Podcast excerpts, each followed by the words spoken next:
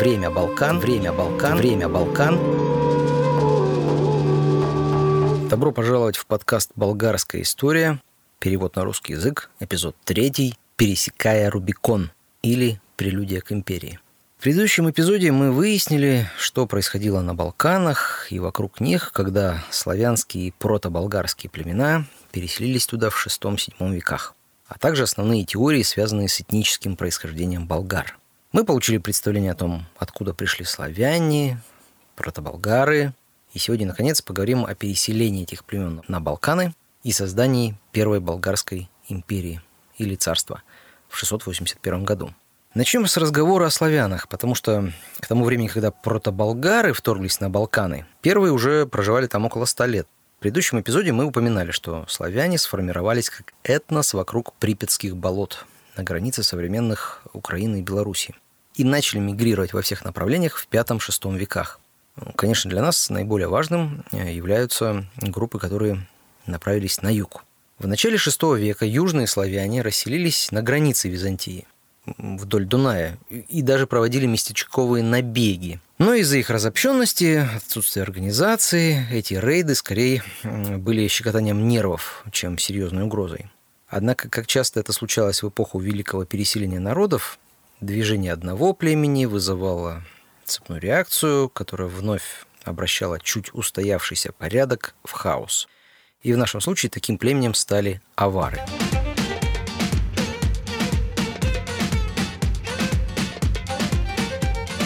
Авары были тюркским племенем, перекочевавшим из среднеазиатских степей. В отличие от славян, они были более высоко организованы, хорошо управляемыми. Юстиниан, император Византии, э, решил использовать классическую византийскую тактику и вступить в союз с аварами, чтобы использовать их против других тюркских и германских племен на этой территории. А вообще обычно такая тактика приводила к определенному балансу сил и, следовательно, к позитивным результатам для Византии. Но в данном случае все закончилось плачевно. В 560-х годах авары разгромили своих германских и тюркских соперников, подчинили племена к северу от Дуная и сформировали мощное федеративное государство. Э, внезапно авары превратились из спешки в руках византийцев в ферзя противника. Они стали серьезным соперником на Балканах. Набеги аваров вплоть до пригородов Константинополя не заставили себя ждать. И прямо скажем, что это было довольно катастрофично для византийцев. В своей попытке манипулировать соседями они вскормили монстра. И хотя византийцы по-прежнему сохраняли формально контроль над Балканами, но регулярные набеги имели разрушительные последствия для экономики, да и для престижа империи. Почему это важно для нашего повествования? А все потому, что именно вторжение аваров спровоцировало славян перейти Дунай и расселяться по Балканам. Причем двумя разными путями. Ну, во-первых, многие славяне просто бежали от аваров. А позже многие служили пехотой в аварской армии при вторжениях. Вот этими двумя способами огромное количество славян пересекло Дунай и расселилось по полуострова. Да, ну, вообще разные народы проходили через Балканы, оседали там, но на сегодняшний день у нас славяне составляют большую часть населения полуострова. Именно славяне стали тем определяющим этносом в истории края. Это роль, которую они продолжают играть сегодня. Но вот эта игра началась как раз вот с тех самых поселений по причине аварского вторжения. Славяне заметно отличались от других крупных племен этого периода. Мы не раз упоминали, что славяне были не очень политически организованы во время их переселения. Это означало, что типичная византийская тактика борьбы с вторжениями была бесполезна. С племенем без лидера и четкой политической структуры, ну, собственно говоря, было не с кем бороться, не с кем вести переговоры, э, подкупать, э, ну, в крайнем случае убить, ну, все что угодно. И это означало, что византийцы мало что могли противопоставить этим славянским племенам. Здесь была настоящая ирония – во многих отношениях организованное племя, конечно же, намного опаснее, чем дезорганизованное. Но в случае со славянами именно их разобщенность позволила им род за родом, семье за семьей приходить, обосновываться незаметно для византийской мощи. Мощи, которая была ну, бессильна перед чужой организацией и культурой этих пришельцев. Но, с другой стороны, как только славяне оказывались на чужбине, они довольно свободно объединялись в такие полунезависимые племена. С одной стороны, они, опять же, не представляли реальной военной угрозы для империи, но все же их укоренение на новой земле стало настоящим ударом по престижу и имиджу империи. Она допустила их расселение и уже была не в состоянии вытолкнуть обратно. А как в Западной Римской империи, жизненно важным элементом могущества Византии был авторитет, имидж, убежденность в том, что империя прочна и всегда способна нанести ответный удар. Так же, как и в Западной империи, как только эта иллюзия была разрушена, мощь империи действительно значительно сократилась.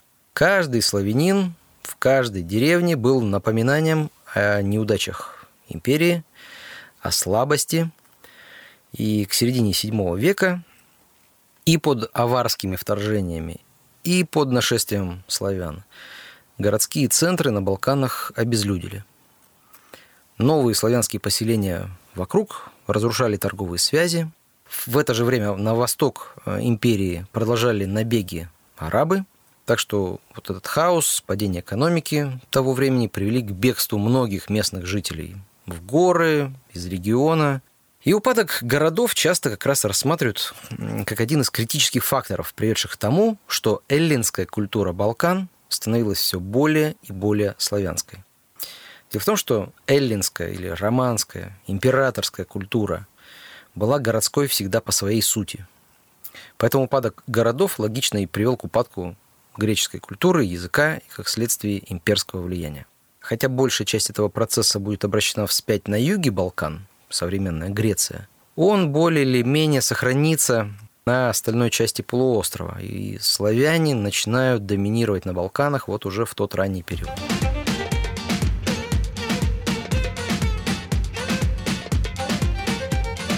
Когда на сцену вышли протоболгары, э, славяне номинально были под византийским правлением. Но связи с Константинополем были слабыми. Они жили в основном вне крупных городов, теряющих богатство и значение. Э, и в целом на Балканах царил хаос. Попытки византийцев восстановить там свой контроль имели весьма скромные результаты. Протоболгары были когда-то союзниками аваров. Однако после неудачной попытки аваров взять штурмом Константинополь, протоболгары воспользовались их слабостью, отделились и создали свою этнически смешанную конфедерацию во главе с ханом Кобратом. Новое государство раскинулось на берегах Азовского моря, Черного морей, от украинских степей до предгорий Северного Кавказа, и обычно это государство называют Старая Великая Болгария. Ну, в русских источниках обычно Великая Болгария. Для справки вы, опять же, можете обратиться к карте на bghistorypodcast.com. Немного о титуле хан. Термин использовался большинством тюркских и монгольских племен в Великой Степи и вокруг нее. Все мы помним э, монгольских владык 12-13 веков. Они носили этот титул. Чингисхан, хан Баты и так далее. Так как мы знаем, что протоболгары кочевали по этой степи и, безусловно, имели большое культурное влияние всех этих народов, Эм, соответственно, они заимствовали этот титул. Хотя, на самом деле, не до конца ясно, называли ли они точно своих вождей ханами или нет. У нас есть один единственный письменный источник, который использует титул хан для описания вождя болгар среди многочисленных других титулов. Однако мы будем использовать именно этот титул, термин, для сохранения ясности и согласованности с другими вторичными источниками. Ну и кроме того, напомним, что до смешения со славянами этих древних болгар мы называем протоболгарами. Итак, вернемся к основному повествованию. Государство Великая Болгария была в хороших отношениях с Византией. Э, в частности, потому, что у этих государств сферы интересов не пересекались. Протоболгары никоим образом не оспаривали военно-морского владычества Византии на Черном море. Оба государства враждовали с аварами. И, как следствие, очень вероятно, что Кубрат часть своей жизни провел в Константинополе в качестве заложника или э, оберегаемого человека. И, говорят, даже был дружен с византийским императором Ираклием. Ну, сейчас-то нам понятно, что если бы византийцы могли предвидеть э, дела потомков Кубрата, он никогда бы город живым не покинул. К сожалению, для Византии он покинул. И здесь необходимо еще одно отступление. В современных языках, как в английском, так и в русском, термин «заложник» имеет негативное значение. Но большую часть истории государства обменивались знатными семействами в качестве символа установленного мира. Это означало, во-первых, что обе державы не будут нападать друг на друга, тем и тем самым угрожать жизни благородных заложников. Но кроме этого, между элитами происходило культурное и личное общение. Хотя чаще всего эта система работала очень даже неплохо, в истории бывали и трагические случаи, Поэтому если Кубрат действительно жил в Константинополе в качестве заложника, мы понимаем, что, скорее всего, он был почетным гостем, чем пленником. И как переводчик добавлю, что у многих северокавказских народов до середины XIX века сохранялась традиция аталычества, воспитания мальчиков, особенно знатного происхождения, в семьях соседей или вассалов. Итак, хан Кубрат. И именно о нем Махани Кубрати рассказывают известную легенду или сказку, э, которая, вероятно, не соответствует действительности, но она столь популярна сегодня в Болгарии, да и не только, что заслуживает пересказа в нашем подкасте.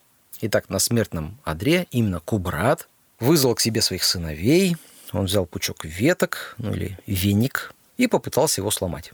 Конечно, у него ничего не получилось, но затем он по одной переламывает веточки своими стариковскими ослабленными руками.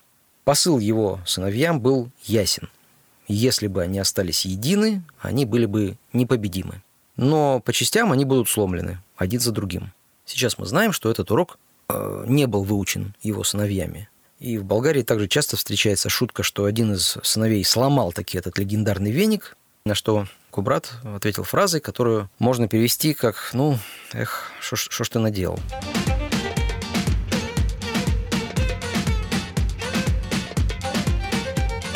В 640-х годах на историческую сцену вышли хазары, еще одно тюркское племя, также объединившее в свою империю множество племен Евразийской степи. Оно достигло такого могущества, что начало оказывать серьезное давление на Великую Болгарию, что после смерти Кубрата привело к его распаду. Как видите, снова и снова движение и экспансии кочевых племен Великой Степи влекут огромные цепные реакции. Одно племя смещает другое, которое влияет на третье и так далее. Так что же случилось с сыновьями после смерти Кубрата? Как и славяне, они стали растекаться во все стороны. Один из сыновей, Кодраг, отправился на северо-восток, чтобы основать государство на Каме и Верхней Волге, Волжскую Булгарию, столицей которой, э, впрочем, несколько веков спустя, станет Казань. Но большая часть прото-болгар э, двинулась на запад. Кубер привел небольшую группу протоболгар и присоединившихся к ним э, родов иллирийцев, фракийцев, франков и, возможно, даже других в район Центральных Балкан. Еще один сын привел свой отряд в Панонию, старую римскую провинцию, это где-то на границах Венгрии, Австрии, Сербии, Хорватии. Эта группа попала под контроль аваров. Наконец, Альцек прошел дальше всех и через Альпы проник в Италию, где попал на территорию, контролируемую Византией в районе нынешней Равенны. Карта этих переселений также на сайте основного подкаста. Но основная часть прото-болгар направилась сначала на запад, вдоль побережья Черного моря, и далее на юг, прямо к сердцу Византийской империи. Эти прото-болгары были во главе с ханом Аспарухом, основоположником болгарского государства. Он повел свой народ через Дунай, ставший Рубиконом, и именно когда эта линия была пересечена, все изменилось. Дружба с Византией стала враждой, мир – войной. Несмотря на хорошие отношения, византийцы не могли, не желали позволить прото-болгарам селиться на своих территориях, к югу от Дуная. Так что две армии на всякий случай выдвинулись навстречу кочевникам. Как мы говорили, византийский престиж и так уже был подорван вторжением славян, аваров, Поэтому империя просто не могла себе позволить еще одному многочисленному народу прийти на эти земли. Необходимо отметить, что Византия всегда была под угрозой атак с двух сторон, поэтому развертывание ее отборных армий происходило всегда в довольно сжатые сроки.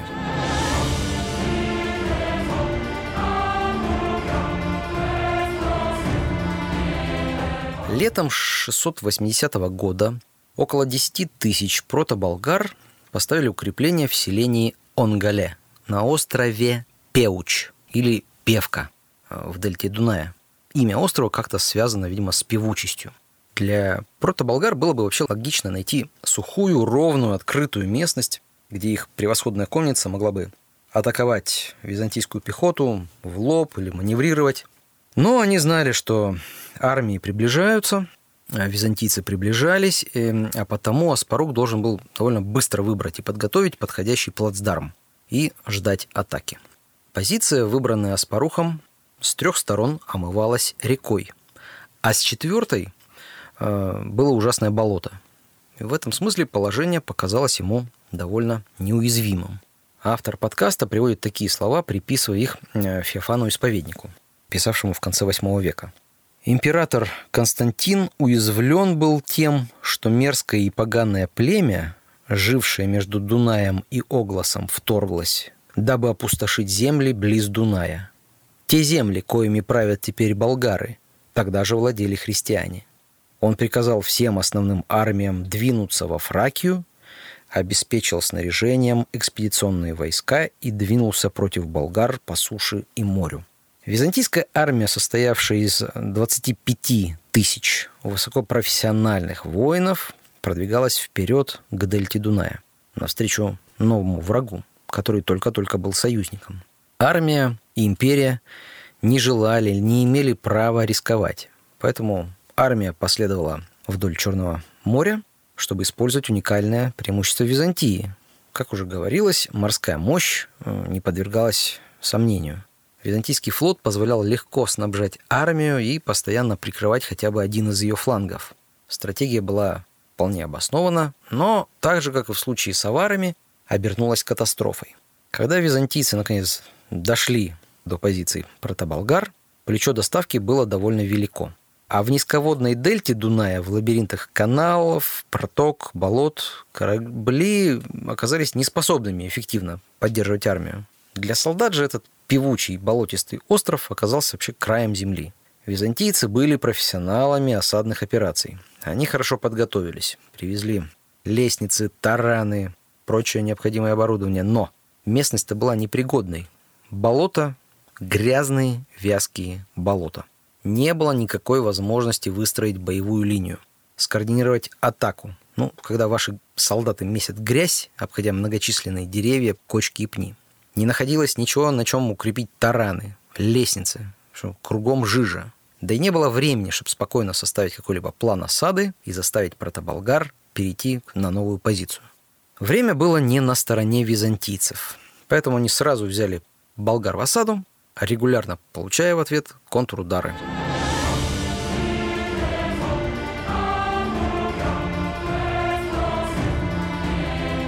После четырех дней стояния в смрадных болотах э, византийский император Константин IV занемог.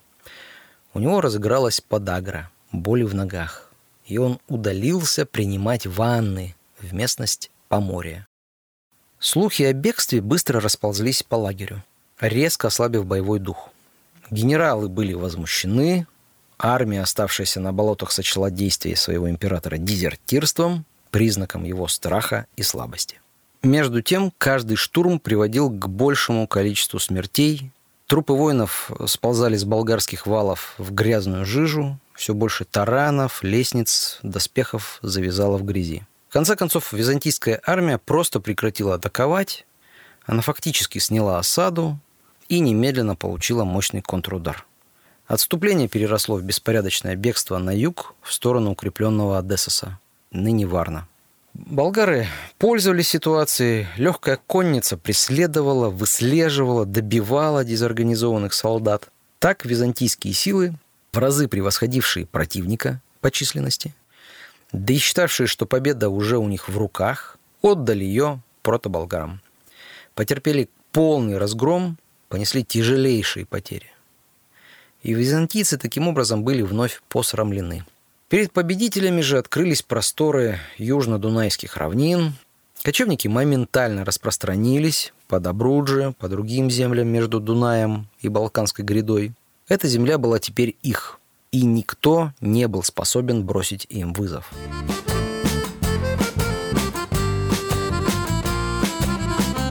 Византийский император Константин IV, понимая, что ситуация безнадежна, подписал мирный договор со Спарухом в 681 году.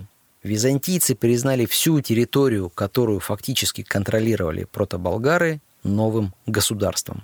А кроме того, э, согласились платить унизительную ежегодную дань Аспаруху. Константин IV никогда больше не, не решился вести с ним войну. Вообще это было беспрецедентно для Византии. Да, другие племена бесконтрольно пересекали Балканы, но империя никогда не отказывалась от своего номинального владения регионом. Империя никогда официально не признавала никакое варварское государство в Восточной Европе. Эта новость поистине потрясла современников. Ну и таким образом было создано первое государство современной Европы. Что я имею в виду? Если вы посмотрите на карту Европы 681 года, то увидите только одну страну, название которой осталось на карте современной. И это Болгария. Поражение византийцев при Онгале привело к рождению нового государства, история которого будет переплетаться с Византией в течение сотен-сотен последующих лет. Столица была основана в городе Плиска, и новое государство принялось за решение невероятных проблем, стоящих перед ним. Победа и признание были достигнуты, но это было только начало. У нового государства были неясные границы, разнородное население и враги со всех сторон. Благодарю вас за внимание. Создатель и автор подкаста Эрик Холзи перевел и озвучил Геннадий Белоусов. Желаю удачи по-болгарски, успех и по-английски. Good luck!